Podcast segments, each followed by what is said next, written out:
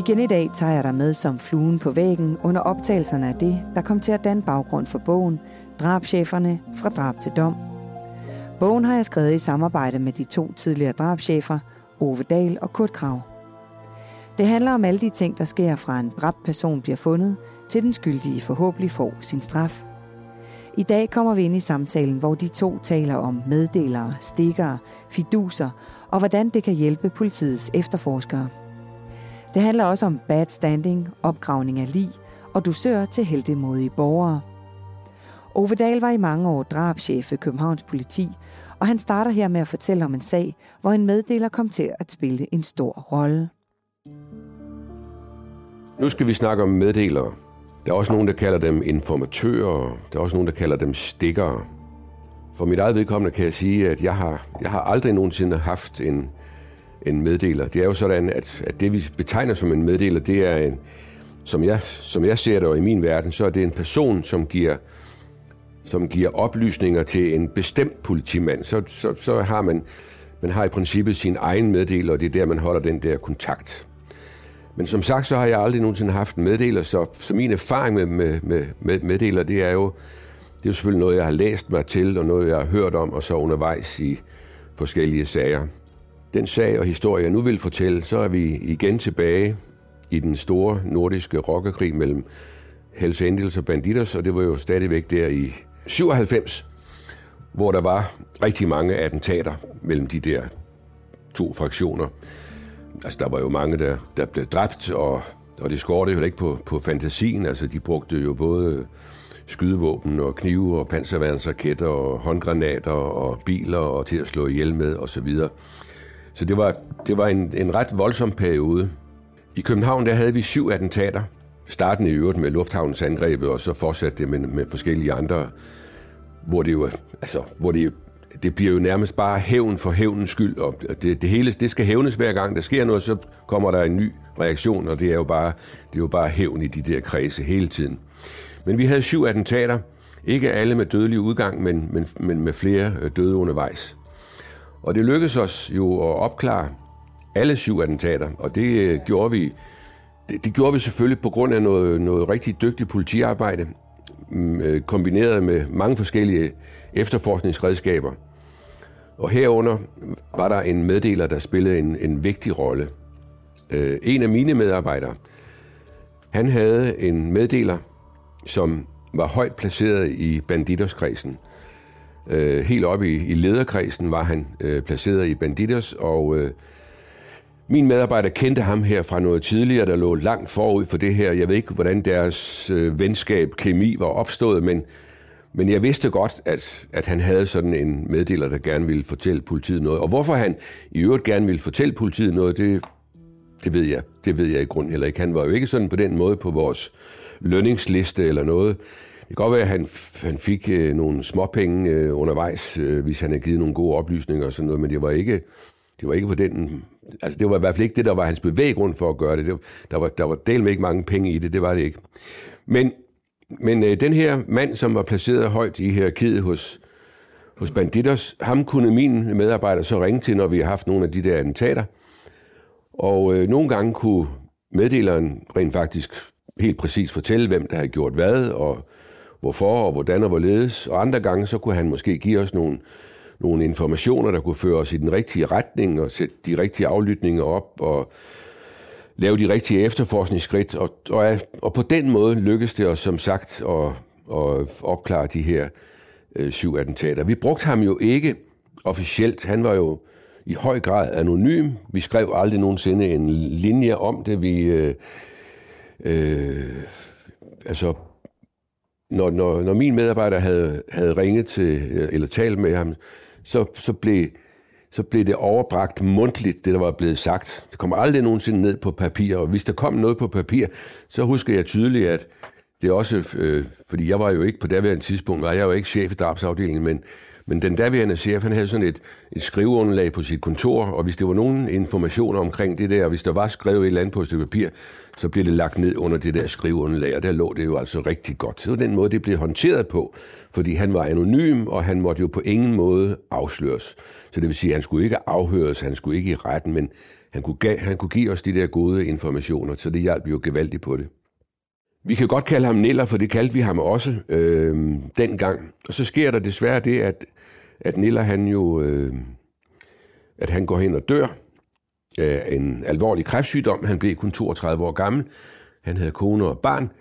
Og, øh, og så blev han jo begravet på, på, på rockervis, kan man sige, og blev iført det rigtige tøj og de rigtige smykker, og så blev han begravet ude på assistenskirkegården. Han blev begravet på anstændig vis, jo, kan jeg huske. Ja, når han blev begravet på, på, på anstændig rockervis, ja.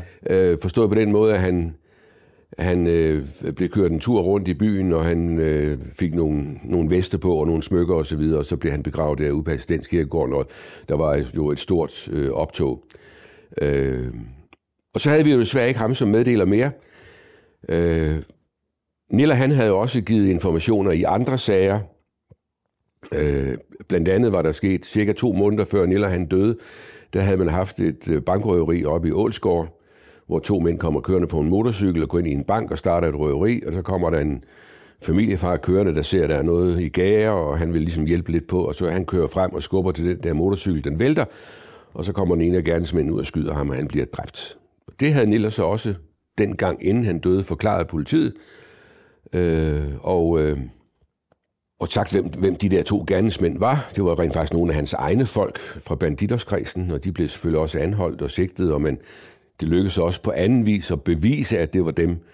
Der, der kom i øvrigt noget ind i billedet, som vi kan tale om senere, Kurt. Det var noget med Niels Lønnerup, der kunne ja. noget med, med gakkede gangarter, var jeg lige at kalde det. Men det hedder det ikke, men det er sådan noget med specielle ja. gangarter, ja. Hvor, hvor den ene, han, man kunne se på, på overvågningsvideoen fra banken, at, at han gik på en speciel måde og, og svinge lidt med det ene ben, og så lavede man nogle optagelser af ham, da han var i arresten, og så på den måde fik man... Det var også en, det var også en del af en drabs efterforskning, kan man sige. Men summer summarum, øh, de der, øh, øh, de blev så anholdt, og de blev sigtet, og de blev senere dømt og fik en, en langvarig øh, fængselsstraf. Så, så også der var Niller jo med til at øh, give politiet informationer. Og for ligesom at runde den af, kan man sige, altså nu, nu var det her bare for at beskrive den der meddelersituation, øh, så, så sker der det, at øh, nu er vi lidt sådan lidt over i vi er sådan lidt over i motiverne i den her sammenhæng, fordi det er jo, der er jo sådan et motiv, der hedder udstødelse, hævn, udstødelse og bad standing. Da, da så sagen skulle køre i retten op i Helsingør, hvor vi rent faktisk sidder nu, øh, så vælger man fra anklagemyndighedens side at fortælle om Niller. Altså, nu var han jo død og begravet, og så synes man, men det kunne man jo godt fortælle. Vi var nogen, der, der blev lidt overrasket over, at man valgte den løsning. Vi kunne hverken gøre fra eller til. Men, øh, men det valgte man så at fortælle om Niller, hvem han var, og at han i øvrigt havde givet informationer til, politiet, også i den der sag, men også i mange, mange andre sager. Så nu blev hans identitet og hans virke bliver afsløret. Og så bliver de der to så dømt, og øh, det kom selvfølgelig nogle banditters folk for øre, at de har haft en, en kollega øh, højt på stå i deres, i deres, øh, i deres rockerbande der, eller motorcykelklub, eller hvad det nu vil kaldes, øh, som havde været informatør, meddeler, stikker til politiet i en årrække. Og så skulle der jo ske et eller andet med ham, men som sagt, så kunne de jo ikke slå ham ihjel. Og så gjorde de det en nattestund, så var der nogen, der indfandt sig ude på Bisbjerg, eller undskyld, ude på, på assistenskirkegården, og så gravede de øh, Niller op derude og, og pillede alt det der tøj af ham og smykker, og var helt, så var han helt nøgen, og så blev han smidt ned i graven igen, og så øh, forlod de stedet. Øh, den sag blev så jo aldrig opklaret, fordi vi kunne jo ikke, vi kunne jo ikke spørge Neller. Men, men det var bare sådan afslutningsvis deres måde at udstøde ham på, og han skulle i bad standing, selvom han var øh, død. Den bedste meddeler, man kan få, er jo nogen, der selv på en eller anden måde er tæt på det, der sker, og det som, jeg vil lige vil sige, ham her, han var jo så tæt på, at han nærmest selv medvirkede nogle gange til de aktioner, der blev lavet af forskellige karakterer. Og det var jo en af grundene til, at han virkelig kunne fortælle os noget. Også Kurt Krav har haft glæde af meddelere i sit arbejde. Jeg har kun selv haft, altså jeg har haft to meddelere, da jeg var i Københavns politi. Og det var i relation til mindre øh, kriminalitet, altså det var indbrudstyverier, større indbrudstyverier var det nu ikke. Øh, men men øh, sidenhen har jeg ikke haft det. Men i rejseholdet havde vi nogle stykker, som havde kontakt til såkaldte meddelere. Det, der er interessant omkring kilder meddeler, det er, at motivationen for, at de overhovedet henvender sig til politiet, den er godt nok den er godt nok spændende, fordi hvis vi tager Niller for Nillers vedkommende, øh, så ved jeg, at han fik ikke nogen, han fik ikke noget for det, udover at han fik dækket nogle omkostninger. Det må man nemlig ikke. Altså man må ikke betale, altså man kan få en dosør sådan i mindre målstok, og forskning i England har vist, at jeg kan ikke huske, hvor stor en del af de meddeler, de har der, der må de nemlig betale for det. Ikke? Altså betale meddeler for de informationer, der kommer, men, men der er ret mange af de meddelere, de har derovre, og det er jo selvfølgelig det samme i Danmark, som, som giver informationerne, fordi de har et godt forhold til en politimand. Og det er jo netop tilfældet med Niller. Og der kunne jeg nogle flere andre eksempler, det vil jeg ikke komme ind på, men hvor at vores, det hedder jo så kildefører, eller det hedder andre ting, det er ligegyldigt, men dem, der har den tætteste kontakt til, til meddeleren, at øhm, altså, de, har et, de har et forhold, som nogle gange man tænker, hvad er det for et forhold, de har? Altså, for de er ikke, de er ikke venner, men, men vedkommende kan godt lide politimanden. Han synes, han synes, han er sympatisk. Og jeg kunne sikkert også have fået mange meddelere, fordi jeg, jeg har aldrig haft problemer med dem, jeg har, de kriminelle, som jeg har været med til at putte i fængsel. Øh, der er nogen, der har ringet til mig, der er nogen, der har skrevet til mig, der er nogen, der har sendt julekort til mig. Altså, så, så, det, så i, motivationen for, at man henvender sig til en politimand og fortæller ham nogle informationer, som gør, at man kan opklare en sag, det er mange gange bare den, den hvad skal man sige, den øh, dynamik, der er mellem øh, politimanden og så meddeleren. Og det er jo fuldstændig ligesom Ove var inde på med Niller der, altså helt uforståeligt, at man ovenikøbet giver informationer om ens egne, altså ens egne, dem man færdes iblandt. Nu er det ligegyldigt, om det er rockere eller det er bander i det hele taget, det er bare kriminelle øh, øh, grupperinger, hvor, at man altså, hvor man altså øh, giver informationer om selv ens egne. Altså, det er jo helt uforståeligt, men det er ret almindeligt, at det forekommer. Øh, men der er, der er en kæmpe problematik omkring meddelere, og det er, at de jo næsten altid selv er involveret i den kriminalitet, der er. Og det vil sige, hvis nu, at Niller for eksempel, som højtstående medlem af Banditers, ringer til jeres mand i, i politiet og siger, skal du høre sådan og sådan og sådan.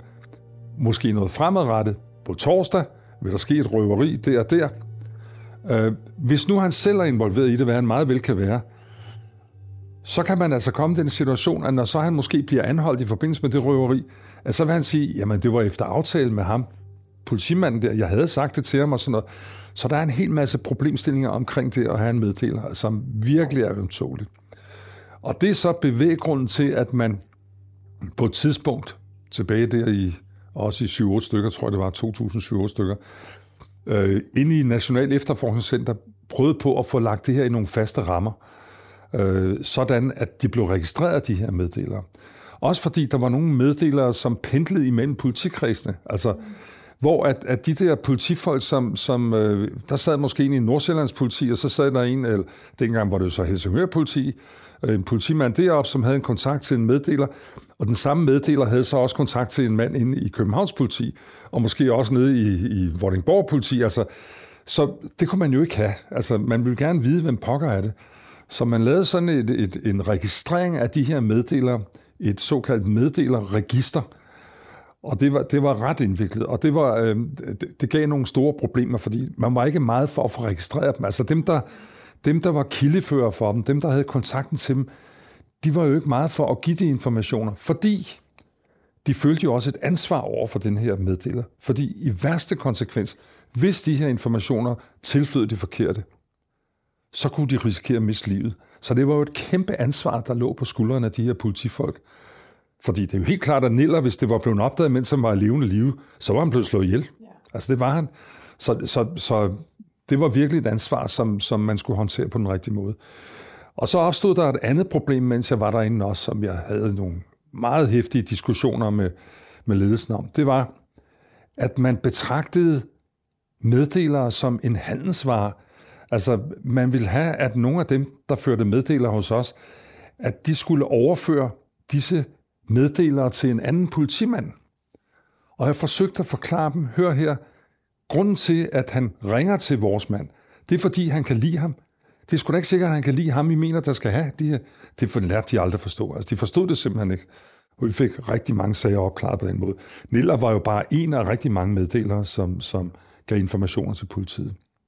Og i, i PT, det er jo hele fundamentet for, at de kan efterforske, det er, at de har meddelere, skråstrej kilder ude i samfundet. Og det, man skal jo forstå, det er jo ikke bare det kriminelle miljø, man har også meddelere på universitetsniveau, som ikke er involveret i kriminalitet. Altså som, det kan være lektorer, altså lærere, hvad ved jeg, altså folk, som har kontakt til nogen, der, lad os nu sige, det, det potentielle terrorister, som, som på universitetet går ud og tænker planer, hvis han tænker, ah, hvad er det, de har gang i? De har nogle meget yderliggående holdninger til det ene eller andet. Er der noget galt? Så kan han finde på at kontakte altså PET og sige, jeg har altså en mistanke om, at dem her, de kunne finde på noget. Og så bliver han pludselig meddeler, eller kilde, siger man i PET, til en PET-mand. Og så fortæller han så løbende, hvad der foregår. Så de findes jo alle mulige steder. Det findes også i virksomheder, hvor at man har mistanke om det ene og det andet. Så det, så det er et kæmpe område, det her meddeler.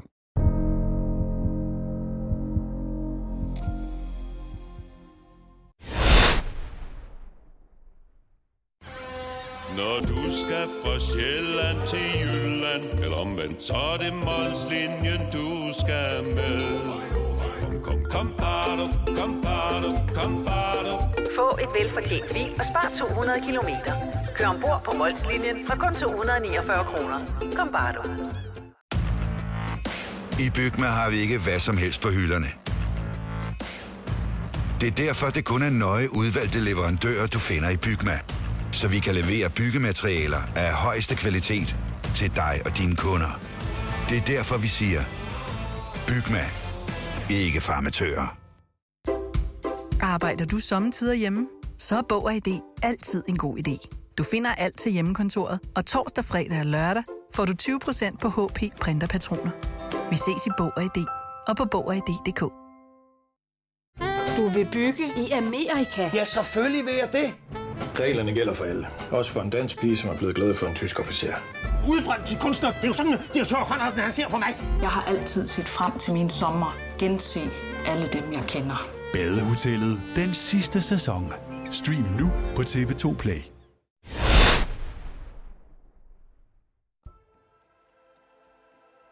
Et stort spørgsmål er, hvorfor man ikke får penge for at hjælpe politiet som meddeler. Du må ikke øh, officielt øh, give penge for det. Jeg tror, at man har løsnet lidt op for det, men, men ikke som i udlandet, hvor det kan få rigtig store beløb for det. Fordi det må ikke være motivationen for, at du giver de informationer. Øh, fordi så kan der jo ligge, så kan der jo ligge implicit i det, at så altså konstruerer du nogle forklaringer, som ikke er rigtigt. rigtigt altså når du får penge for det. Det hænger ikke rigtig sammen med dansk retspraksis, at man betaler for informationer. Det vil man ikke have. Det er også derfor, at mennesker, der der bliver indkaldt som vidner i retten. Altså, de får dækket deres omkostninger, men de får heller ikke dækket mere, og så måske tabt indkomst øh, i forbindelse med, at de skal ind i retten. Altså, man har jo altid brugt det der øh, begreb, der hedder dusør, øh, ja. og det gør man jo i mange, altså, man kalder det dusør i mange sammenhænge på en eller anden måde. Du, du, du kalder det også dusør, hvis, hvis for eksempel, altså hver eneste år bliver der jo rundt omkring i de forskellige politikredse, der bliver der uddelt dusører, til personer, som har gjort noget særligt. Ja. Altså det kan være en eller anden, der springer i Damusøen og redder en eller anden op, eller det kan være en eller anden, der kommer... Ja. Altså, der i hvert fald gør noget, så, så folk ikke kommer alvorligt til skade, eller hvad altså et eller andet, en eller anden heltedåd, ja. øh, eller hvad ved jeg, så uddeler man jo dusør. Og så valgte man også, i, i hvert fald i København, så valgte man også at kalde, at kalde det her for dusør. Ja. Altså, der er jo også det der med, at Altså, jeg har jo, jeg, jeg har jo kendskab til, at, at når man har haft øh, en eller anden alvorlig sag, øh, at man så har belønnet det. Ja. På en, altså, hvis der kommer nogle informationer, ja. der er helt oplagt er med til, at, øh, altså, at, at sagen bliver opklaret. Ja. Man kan sige, at den der dame sidst i 60'erne i Ammermanden-sagen, øh, som jo gav de her vigtige informationer, hun skulle jo i princippet ja. have været indstillet, som jeg ser det, ja. til en dusør. Helt klart. Det kom, altså, det hun ikke. Det, det mener jeg ikke, hun gjorde. Det er heller ikke sikkert, at hun været interesseret i at få jeg, noget. Jeg, jeg mener ikke, hun er jeg mener ikke, jeg, jeg, kan ikke, jeg har ingen erindring om, at hun har fået en dusør. Så er det noget, der er sket, efter jeg er stoppet. Det kan også være, ja. Øh, for ellers, altså jeg, jeg ved jo, at det, at det sker hver eneste år, så kommer der en række mennesker ind på politidirektørens, øh, på, hos øh, politidirektøren i parolesalen, og så en eller anden dag, hvor de er tilsagt, og så kommer hun ind med en kuvert til den og siger tak og tak og tak hele vejen rundt. Og de har alle sammen gjort noget forskelligt. Ja. Øh, og nogen har måske givet de der Men det er småtingsafdeling. Altså, vi, er jo noget vi, i... vi taler om 1000 kroner måske. Ja, det er så noget i den stil. Ikke? Begrebet fiduser er også noget, som politiet bruger. Her fortæller drabscheferne, hvad det går ud på. når, når Ove og jeg har været ude i medierne og, og, og appelleret til befolkningen om at, at henvende sig, hvis de ligger inde med nogle informationer, så er der jo nogen, der, der ringer og siger, I skulle til at kigge lidt på Jens Peter Hansen, fordi han sad nede på værtshuset forleden dag og sagde nogle ting og sådan og sådan. Jeg tror godt, han kan have noget med det drab at gøre, fordi han har også pludselig fået mange penge, eller hvad det nu kan sige. Det er en fidus. Ja. Det er en fidusrapport, kaldte vi det for. Øh, altså internt, det hed, det hed i det rigtige sprog, hed det en oplysningsrapport. Okay. Og den dannede så baggrund for, at man startede en eftersøg, øh, efterforskning. Og, og og når man så sad og kiggede, for mange gange, så var der jo rigtig, rigtig mange af de der fidusrapporter. Og, og det man bare skal være bevidst om, når man, når man, når man sidder og vurderer som efterforskningsleder, hvilke, for du er nødt til at prioritere. Altså, nogle gange så havde du flere hundrede af dem, så må du prioritere og sige, hvorfor en er mest relevant, og, og hvordan skal vi, igen tidsfaktoren, ikke? hvorfor noget skal vi sætte i gang? Og, øh, og der skal man bare vide, den tyndeste fidusrapport, som stort set ikke indeholder nogen informationer, det kan være, det er der. Det kan være, det er der, løsningen ligger. Så det er rigtig, rigtig svært at sidde og prioritere fidusrapporter. Øh, nogle gange, når det er meget detaljeret og sådan noget, så viser det sig, at det er et eller andet øh, slud og Ikke? Og mange fidusrapporter i særdeleshed, når det er nogen, der kommer lang tid hen i efterforskningen, øh, der finder vi ud af, når så jeg har sat folk til at efterforske det, så stille og roligt, når de arbejder sig bagud i den der, hvor de har fået informationerne fra dem, der ringer ind, meddelerne, der ringer ind, nu er det jo ikke meddeler, det er for øvrigt ikke definition på en meddeler, det er en, der kontinuerligt giver informationer. Alle andre, det er jo bare vidner, der giver informationer. Men dem, der ringer ind og siger, hør her, øhm, øh, jeg har nogle interessante informationer. Øh, og så kører der en politimand ud og afhører og, og, og finder ud af, hvordan hænger det sammen. Og det er måske noget, de har fået at vide på et værtshus øh, af nogle bestemte. Så kører de ud og taler med ham. Og, og stille og roligt, så finder man ud af, at den, den historie, som som ligger i Fidus-rapporten, det er i virkeligheden den samme historie, som vi fik for to måneder siden. Den har bare gået igennem 6-7 led, og så, øh, så er den ændret karakter og blevet til noget, nu er det sikkert og vist. Nu er det sådan, ikke? Så øh, det er virkelig, dem har vi haft rigtig mange af dem der, hvor det, en uopklaret sag, den genererer hele tiden en masse diskussioner rundt omkring i værtshusen, hvad ved jeg. Og det for øvrigt, for at vende tilbage til medierne, det er en af mine hovedargumenter for, at politiet skal være meget mere åbne over for, hvor de står henne. Fordi hvis, hvis, hvis man ikke siger noget som helst øh, via medierne, så kan man være sikker på, så opstår der en masse konspirationsteorier alle mulige steder. Og det skal man lukke ned.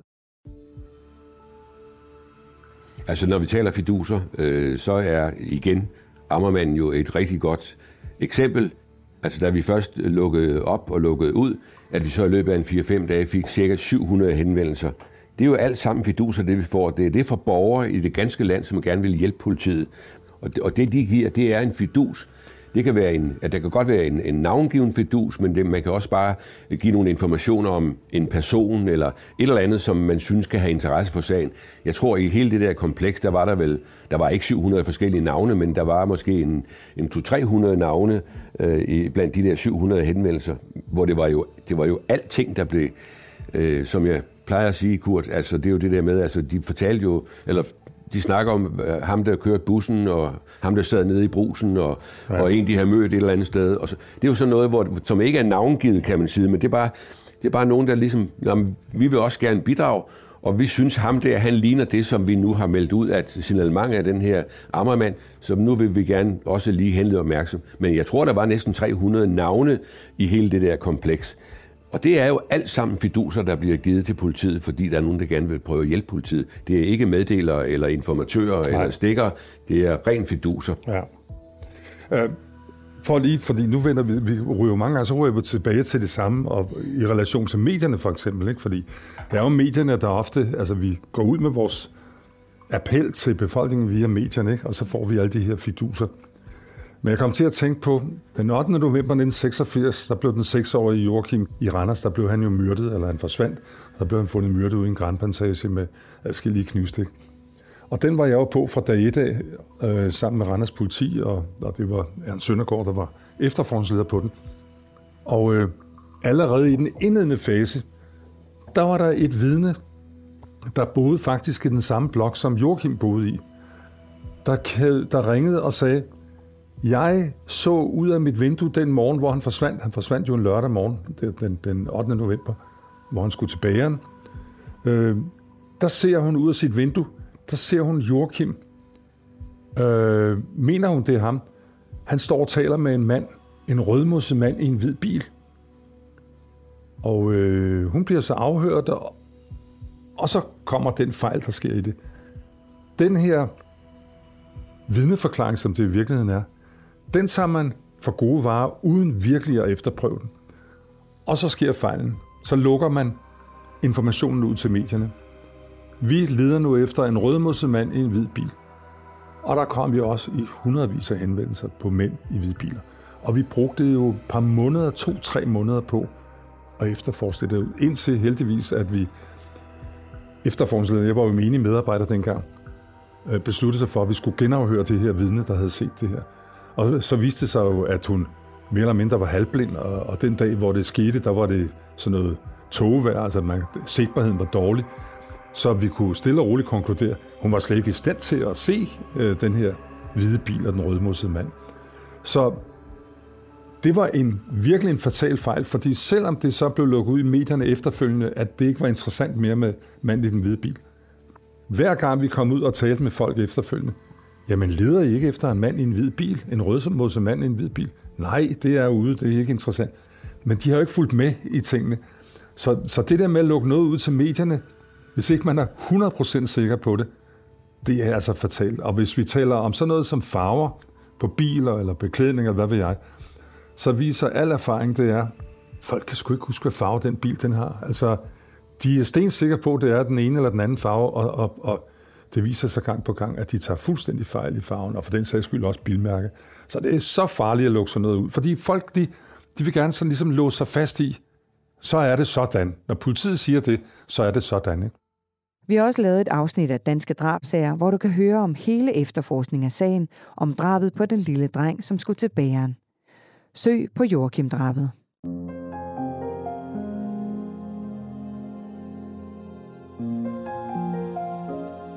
Det var dagens lille bid af de råbånd, der danner udgangspunkt i bogen Drabscheferne fra drab til dom, som er udkommet på Politikens forlag.